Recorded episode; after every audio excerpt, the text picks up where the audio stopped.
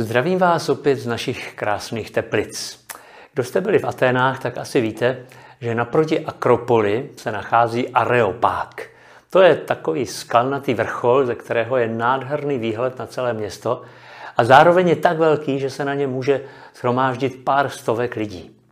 A tam se v antických dobách konaly soudy. Tam taky mohl každý hlásat jakékoliv názory a lidé o nich živě diskutovali.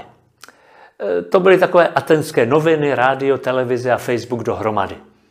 Ne nadarmo se říká, že dnešní média jsou takový nový areopák.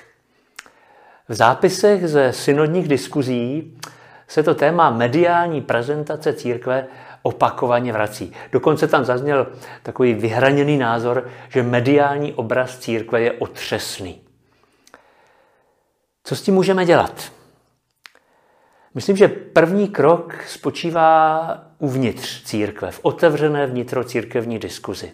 Zvyknout si na to, že můžeme říkat a psát své názory, i když jsou třeba odlišné od toho, co říká nějaký biskup, nebo co se píše v nějakých církevních dokumentech. Ano, díky bohu ta, ta autocenzura, jakási přehnaná loajalita vůči církvi, kterou jsme donedávna měli a i já jsem ji měl v sobě, tak se snad konečně hroutí. Ale přitom musím samozřejmě dávat pozor, abych s vodou nevylil z vaničky i dítě. Čili abych přemýšlel o tom, co říkám a co píšu, když to dělám na základě vlastní odpovědnosti. Abych bral zřetel a ohled na boží slovo, na základy naší víry. A samozřejmě i na křesťanské etické principy a taky na církev, o které věřím, že i přes své chyby je stále vedená Duchem Svatým. E, někdy je to náročné. Třeba když jsem se veřejně vyjádřil k tomu známému případu sexuálního zneužívání, tak mě potom i někteří kamarádi říkali, že jsem to přehnal, že takhle házet špínu na církev bych neměl. A já teď stejně s odstupem času naopak vidím, jak to bylo dobře.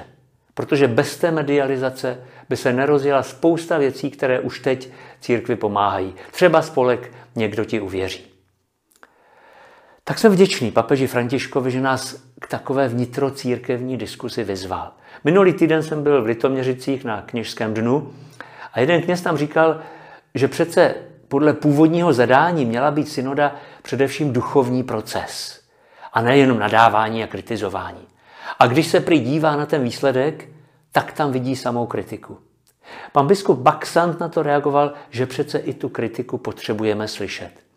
A paní Pohořalá z Národního synodálního týmu, která tam byla taky, říkala, že pokud z duchovního procesu vzejde kritika, tak snad i ta je od Ducha Svatého. A já jsem si vybavil, jak jsem četl těch 120 zápisů, že ty kritické názory tam lidé nepsali z nepřátelství k církvi, že by ji chtěli škodit, škodit. Ale naopak, protože ji mají rádi. Protože jim na ní záleží. Ovšem druhý krok, když chceme vyjít ven a bavit se s těmi, kdo z církvi nežijí, tak samozřejmě další problém je náš jazyk. To je zmiňováno v těch zápisech eh, velmi často. Třeba lidé nerozumí jazyku církve, je třeba používat současnou řeč, jednoduchý aktuální jazyk. A to nejen při misii, ale i při liturgii, protože mu nerozumí ani pravidelní účastníci bohoslužeb. Církev neumí formulovat srozumitelně obsah své zvěsti. Nestačí jen změnit slovník, ale potřebujeme znova promyslet, jak vyprávět celý příběh záchrany v Ježíši Kristu a přinášet ho našim současníkům. Já si přitom myslím, že to není až tak složité. Jenom prostě musíme o duchovních a církevních tématech mluvit s těmi, kdo o nich nic neví, tedy kdo neumí ani to naše nebeské nářečí. Nejenom jim o tom kázat, přednášet, ale taky naslouchat a diskutovat. A pak rychle zjistíme, čemu ti lidé nerozumí, proč. A budeme muset jim to vysvětlovat jinak, hledat jiná slova, jiné příklady, jiné argumenty, než na jaké jsme byli zvyklí z církevního prostředí.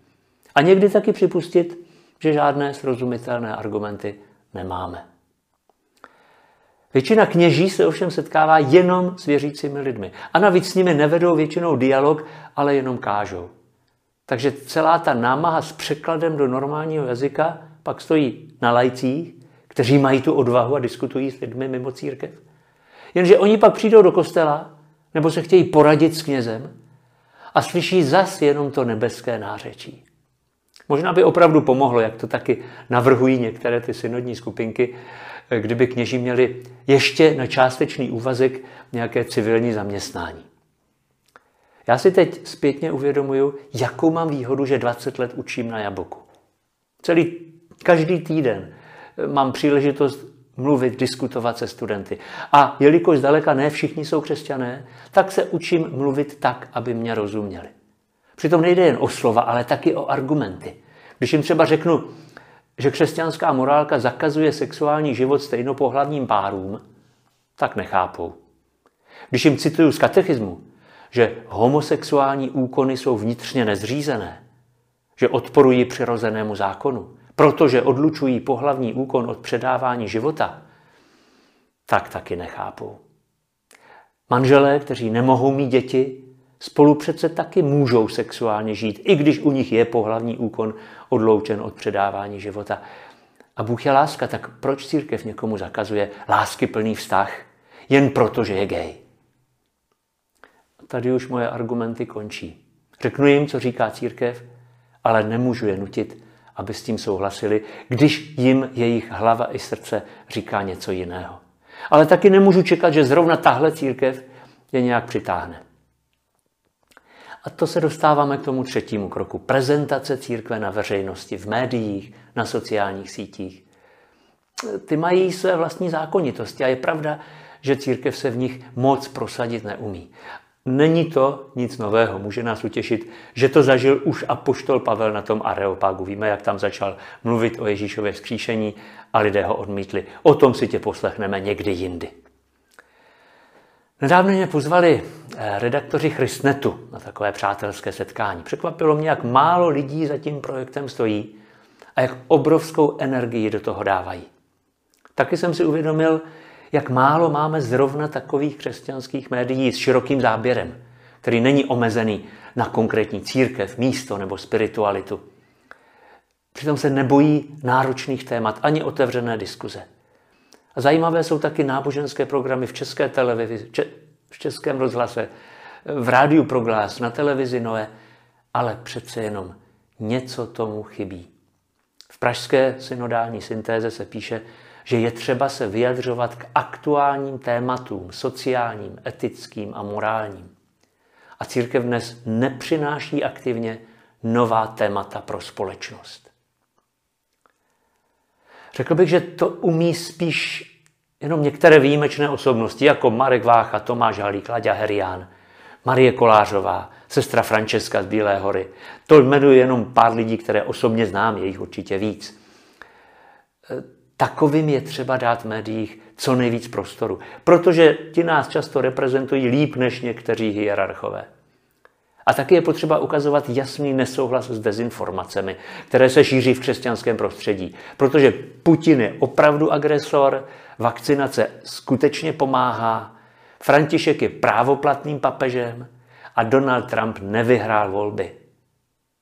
A nakonec nebát se medializace různých problémů a skandálů. Zametání pod koberec církvy vždycky jenom uškodilo.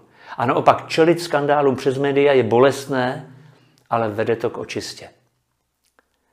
Tak se můžeme na závěr modlit spolu s papežem Františkem, který takhle upravil modlitbu svatého Františka. Pane, učini nás nástrojem svého pokoje, kde je zmatek, ať zbuzujeme soulad, kde je nejednoznačnost, ať přinášíme srozumitelnost, kde je senzace chtivost, ať užíváme střízlivost, kde je povrchnost, ať klademe opravdové otázky, kde jsou předsudky, ať zbuzujeme důvěru a kde je faleš, ať přinášíme pravdu. Hezký večer.